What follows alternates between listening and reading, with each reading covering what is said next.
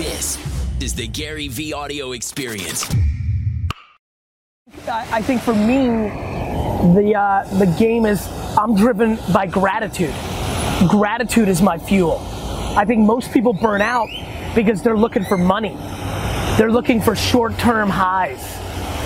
You know, when when the game itself and the process and gratitude is the mix of your gasoline, you'll run forever. When it's about getting a watch or buying a new home or getting a new pair of Yeezys, you're finished. And so I see a lot of people looking for quick highs. I want to get that girl. I want to get that guy. I want to get that plane. I want to get that, you know, car. That is just not sustainable. When you're like, I cannot believe I'm alive. Thank you so much. And oh my God, I can't wait to wake up and fight and grind and try to win. I love the game. You're unstoppable. Right. I, I just never run out of energy because those two things never run out. The game's forever and gratitude's forever. So I am like every other human. When something ends, I also have a moment where I don't have the energy. But for me, the game of trying to be a great entrepreneur and the game of being grateful as the operating system of your soul is a forever game. You know what it is? I like my lows as much as I like my highs. Right? Like, I like losing. I think it's part of the game. I think it's uh, appropriate. I think it. I like being humbled because then I get I get pumped. Like, like I love when I lose. And like I love when there's like a new game that I find where it's like pickleball or like smash, like or or darts in college. I remember I was like, oh really? Like I love the feeling of getting my ass kicked at first because I love the climb, and I don't. I also am very into my own head. So I think a lot of people struggle when they lose because they're worried about what everybody else thinks. And I'm like, I don't give a fuck what everybody else thinks. Like, they fucking suck at shit too. Like, I'm in my own head. And so, you know, the other thing, now, I will say this the thing I care about the most is the health and well being of the 10 people closest to me, right? I do think that, God forbid, when one day, hopefully very far away, whether it's parents or something even worse, that that will stop me dead in my tracks. Real life stuff, not losing an account or not making money or making a bad deal. Somebody quitting that's a good employee, that can't stop me. That doesn't mean enough. Right. And you know what? What I've admired about you is you just have a strong internal frame of reference to where, like, you know, everything that's not in alignment with that bounces off, right? So for the average person who's not wired that way and they're externally frame of reference, Yes. would you say that they should invest their time being more internal or kind of like go with their how they're wired and throw some things in there? What would you advise people who are not wired like you? You know, I think I think nobody's wired like me. We're all wired differently. I, I would say a couple things. Number one, you have to find a way to genuinely appreciate yourself for your strengths and your shortcomings. Some people are just stunningly attractive. Some people, there's about 32 guys tonight here in Dallas that are about to get drafted that were remarkably athletic. You know, I wasn't either one of those two, and like, that's okay. But I know how to sell stuff, and I'm a good guy, and like, you know, to me, what I would say to people is the judgment you're placing on yourself was created through either a combination of DNA or the way that you were brought up. And you need to spend time with optimistic, positive people that aren't judging you to break out of that framework. Glass half full is a terrible way, you know, excuse me, glass half empty is a terrible way to live life. Like looking at everything and being pessimistic is the worst thing that can happen to you. And you should do everything in your power, whether that is going and seeing somebody, whether that is changing your friends, whether that is abruptly getting up and moving to Peru for the rest of your fucking life. Whatever you have to do to get out of a place where you go negative is something you have to figure out whether you have to uh, listen i'm not a doctor but whether you have to get medicated whether you have to like like what my biggest thing is who do you spend time with and who do you consume if you're spending all your time with pessimistic friends you're in deep shit if you're listening to the news all the time you're in deep shit The end. Right. And what's cool about this is like I've seen this happen to where you build, you put out so much goodwill and content in the marketplace to where you don't even need to sell. Like it's it's done. By the time people see you, they already know they want to buy versus people like trying to do the opposite of no value and just sell, sell, sell. That's because I'm a marketer and a branding guy, not a salesman. But I'm also a salesman. Look at the earlier question I asked you. You said, What are you going to do? I said, Sell.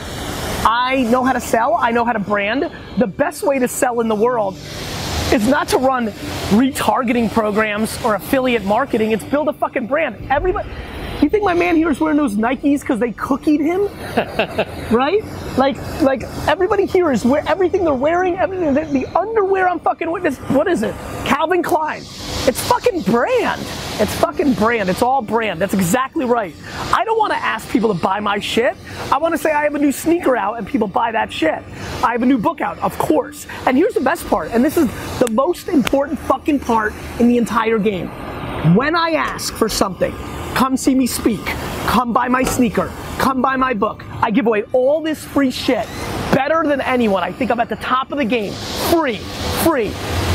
If they don't, I understand. I have zero expectations to convert. Too many people are giving away shit for only, when you give with expectation, you're a piece of shit. You're not a good person. When you give and you have an expectation, you're a manipulator.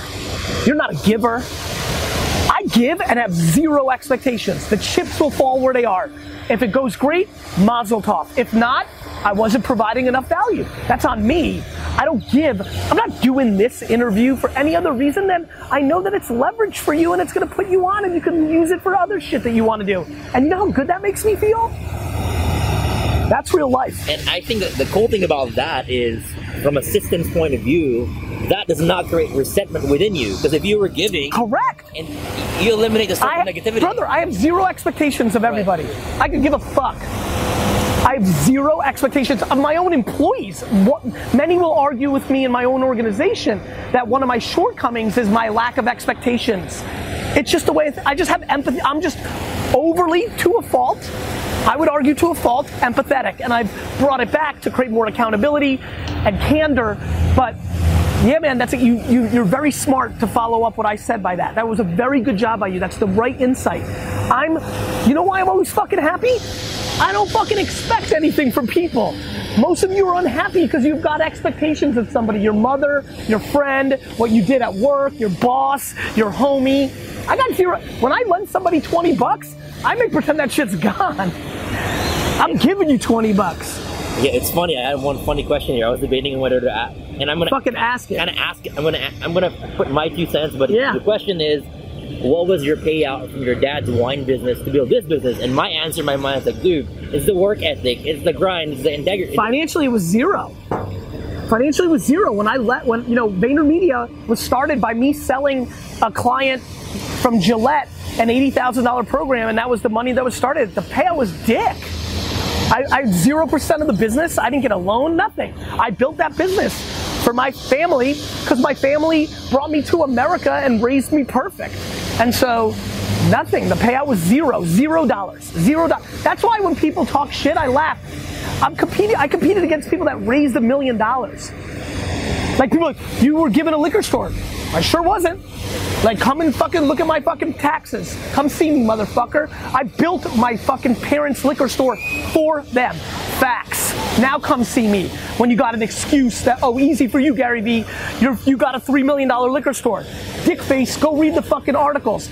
I started in a company that was doing $3 million making 300,000 in profit. I worked my dick off from 22 to 34, 15 hours a day to build a business for my parents that I left at 34 with nothing.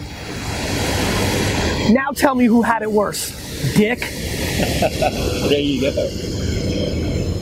Yeah, there I go. And, and that's my thing, right?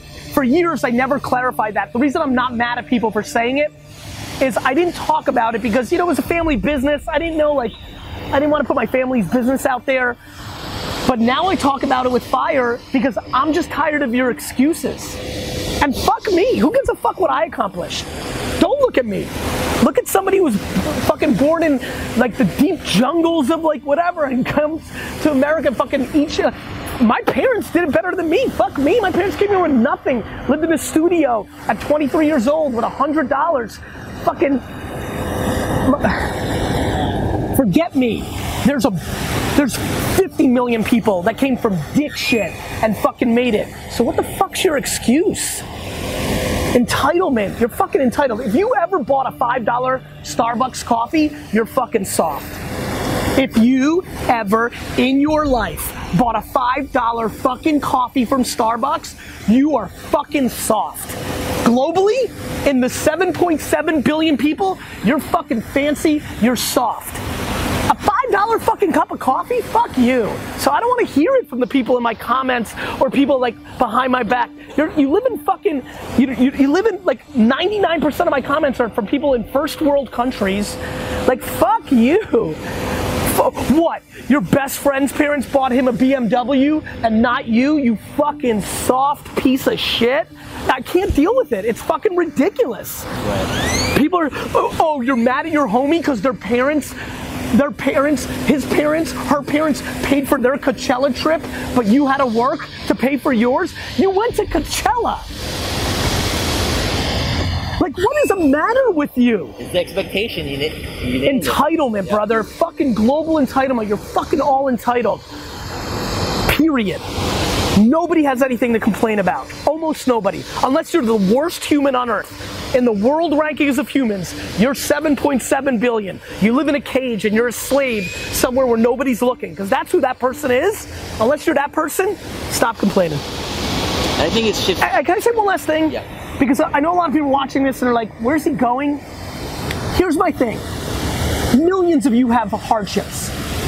But when you're in the mindset of not complaining, it's game over. My mother lost her mother when she was five. Her father then spent a decade in fucking jail.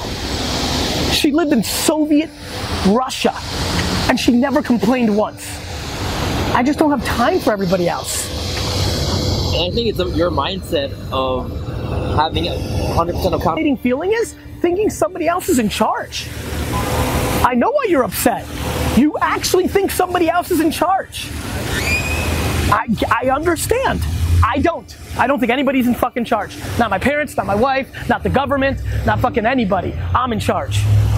You're exactly right. And here's my thing just go there for a year. Go there for one fucking day. Go there for one day, see what it feels like. to be in charge. It's fucking everything. Uh, so when it comes to uh, another question that we got a lot is all the algorithm changes for Facebook, Instagram. You- I know it's a crazy thing. People. It's a great that. segue. Like, I know. Like, really? Is this what? Like, after that whole fucking four minutes, that's what you're getting? Like, that's. I love that you followed up with that. It's fucking free. It's fucking free. Yes, they changed the algorithm. You should have been building up your email list. You should have started a podcast. You should have been on YouTube. You should have done more collaborations. You should have milked it harder when it was fucking Nirvana. It's on you, dick. It's fucking on you. I'm, I'm glad they changed out. My email list for Wine Library used to have 90% open rates in 1997 because nobody was doing email. Now it's fucking 12, 15, 19%. The market changed. Tough luck. It's fucking free. They, and they, and they complain about free. It's Instagram's free. Like it's fucking free. Like what, what you're sad now because the detox tea company can't give you as much money because you're not reaching as many people? Is that really where your life's at? Sorry. It's all about humility.